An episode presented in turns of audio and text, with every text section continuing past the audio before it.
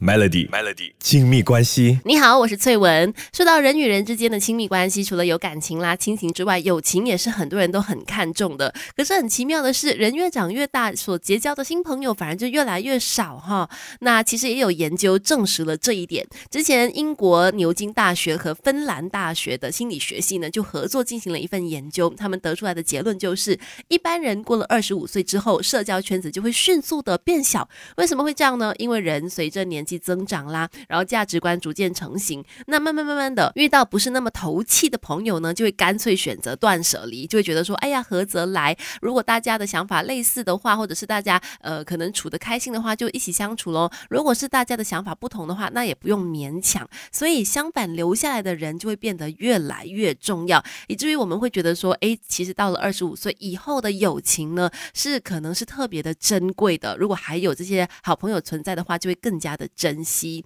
呃，来到成熟大人的友谊阶段了，通常也会有一些特质的，一起来听听看看你有没有这么幸运，身边拥有这些珍贵的朋友呢？第一个就是成熟的友情，它一定会有这样的特质哦，就是彼此虽然不常联系，可是你还是会感觉心是很靠近的，不像小学的时候、中学的时候，常常每天都见面嘛，感情自然就很好啊。可是长大了之后，生活各自的忙碌，能够时常用讯息联系已经很不错，即使不是每一天，或者是时时刻刻都。联络仍然不会对对方太过的苛刻，或者是质疑对方的投入感，而时刻要求回应哈。而且最重要的就是在你需要他的时候呢，对方总是会立刻出现，彼此之间都会有那种不言而喻的默契，这真的是很难得的、珍贵的、成熟的友谊。而且呢，长大了之后，你也会发现，真正好的朋友呢，其实真的会为彼此保留一些边界感。Melody Melody 亲密关系，继续在 Melody 亲密关系。今天我们说，成熟的友谊它会具备一些特质。来听听看，看看你有没有拥有这一些珍贵的友情呢？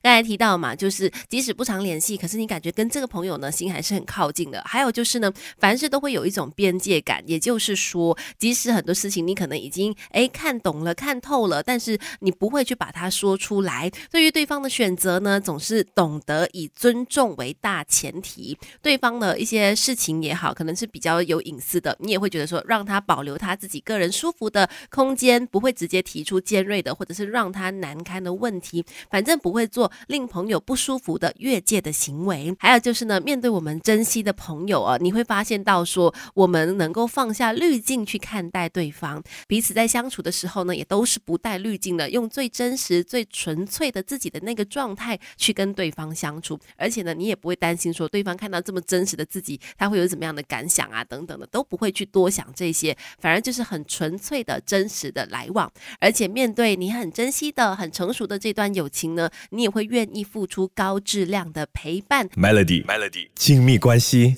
你好，我是翠文，继续在 Melody 亲密关系，我们在说友情。人长大了之后呢，面对跟处理友情的方式会不一样哦，不像小的时候啦，每天跟朋友就是吃喝玩乐、玩耍比较多。到长大了以后呢，你会觉得越珍惜的朋友，你会越愿意跟越希望跟他们有更多谈心，真正的就是。deep 一点的去深聊的那个时机，会更加愿意为彼此付出高质量的陪伴，然后可能约聚会的地方啊，都选一些比较安静的点，或者是诶，可能真的是去彼此的家而已，因为这样子呢，才能够好好的聊，舒服的聊，更加在意彼此聊天的质量哈，反而数量不重要，有没有办法在每一次聚会的时候都能够深聊一些，然后多聊一点，才是你们所看重的，而且而且真正的好朋友呢，真的也会包容彼此的缺点，其实缺点我们都知道，但是呢，会选择去包容他，因为我们都明白嘛，每个人都是不一样的个体，总有好跟不好的地方。